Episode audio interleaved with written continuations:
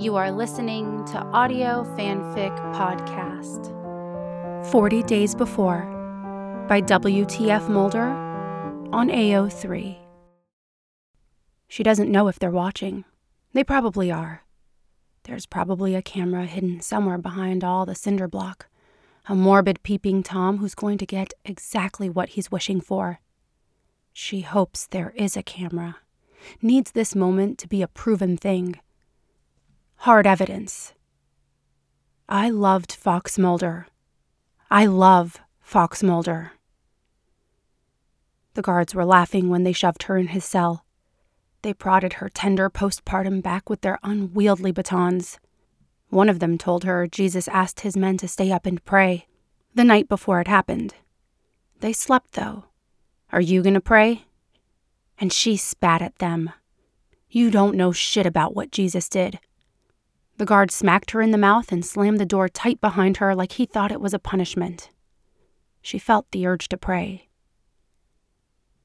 He doesn't make any jokes. Not this time. So many times she's looked into his beautiful face and beheld a hardened, wild man or a scared little boy. Always either or. But tonight they meet, and they both pull her closer. What is there to say? Not a thing. Not a single thing. She feels so angry when he first kisses her, gentle and slow. What is this, Mulder? Don't do this to me. But he pulls away and she tries to force him to treat her roughly, make it real. He holds her spitted gaze as he slips off her heeled boots, her socks.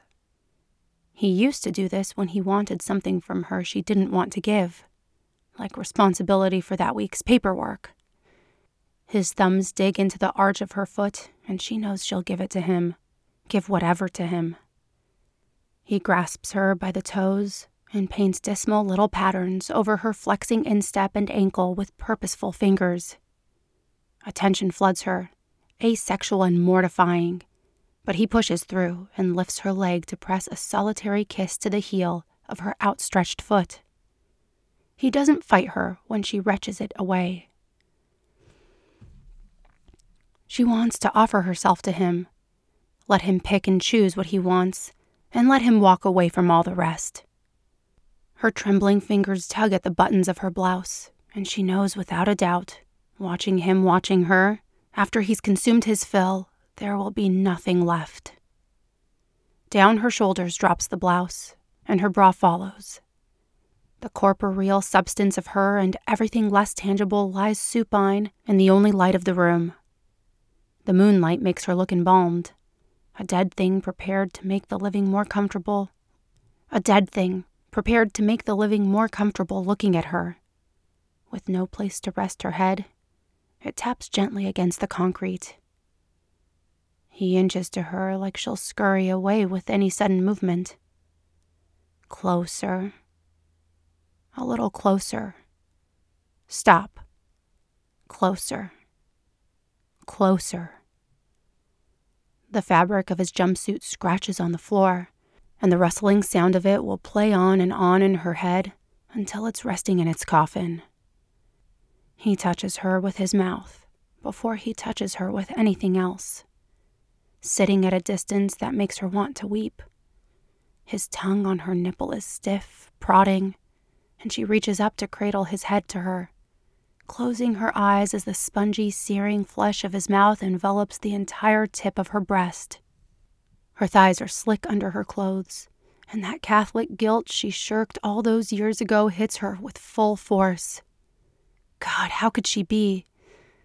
But he's pushing her breasts together and lapping at them greedily, finally allowing the less and more useful parts of his body, full with blood and life and want, nudges at her hip, but she suspects he doesn't even notice. Time loses its bearings. It grips at the walls like a scared child in the dark, watching his tongue dip into her belly button, his fingers working at the zipper of her slacks, and if it wants to say a word, it doesn't, showing respect to the pair for the first time since making their acquaintance. When he pushes his face to her body, it's mostly just to rest there, not to take any real action. For a while, there's only the occasional nuzzle of his sandpapery jaw against her inner thighs, or the meandering brush of the hardest part of his cheekbones. His cheeks are shining with her fluid when he looks up at her, but Scully doesn't have it in her to be embarrassed. He takes her clitoris into his mouth and keeps it there, staring unblinkingly into her eyes. It's an odd sensation. She can't tell if he's trying to memorize the feel of it against his tongue or convince her to let him keep it. "Tell me the truth," she begs him. His eyes slide shut, and he gives an almost imperceptible shake of his head. He tries to distract her with a hearty flick of his tongue, with a clever grinding of his jaw. "Don't do this. Oh, Mulder. Yes." He's holding her down by clasping his hands over her tummy. "You bastard, tell me." He's drinking her like water, then lapping at her like drops down a wine glass. "Damn it, Mulder. You feel so good. Tell me. You need to tell me. Oh, please. I'm coming. Please tell me the truth, you fucking bastard." It's a scary journey he travels from her stomach to her mouth. A long one. She tastes the salt of her on his tongue and licks it away until she tastes him. Only him. And then she bathes him, with her mouth first, and then her tears. She tries to tell herself she isn't preparing him for anything else but what they're doing right now. It's a crapshoot, but with his divine cock, fine and long and hard as deadwood, pressed into the flat part of her mouth, she asks him again, "Tell me." His fists clench at his sides, and she watches the tear tracks in the dirt on his face distort and refill. "You're so beautiful. I love doing this to you. Tell me, Mulder." But he jerks out of her grasp before she can take him into her throat, and he pushes her onto her back. She won't sully this with her questions. She won't do that to them. Inside of her, he is huge and jagged and pulsing with blood, and he pierces her to the very quick. An agonizing scream rips from his throat and into her hair, and Scully feels it in every inch of her body, feels it even still as he moves in panic tick-tock movements in and out of her. She'll feel it more when she leaves here.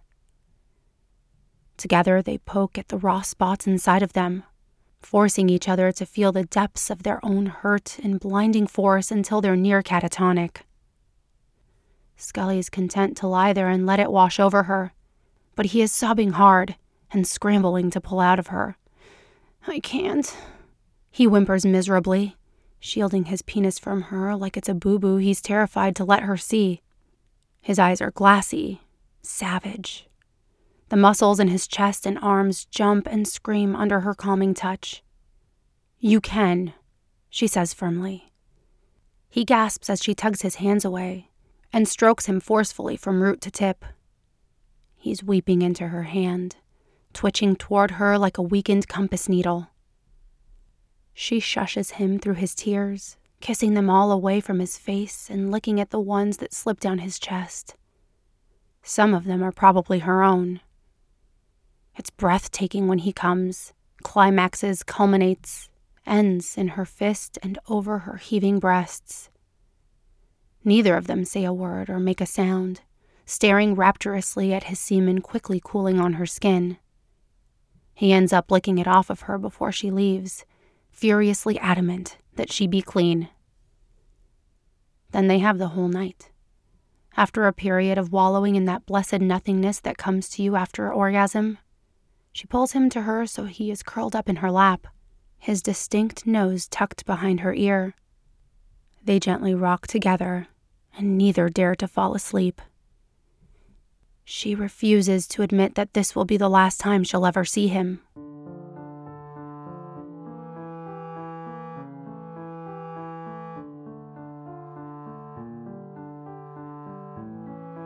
If you like this story, please follow the link to the writer's page and leave some love. Kudos, comments, or subscribe. They'll love hearing from you. Then you can head over to our Patreon page and contribute to Audio Fanfic Podcast. As a member, you are granted early access to one new story per month. That's www.patreon.com/audiofanficpod. Thank you for listening, and remember, the stories are out there.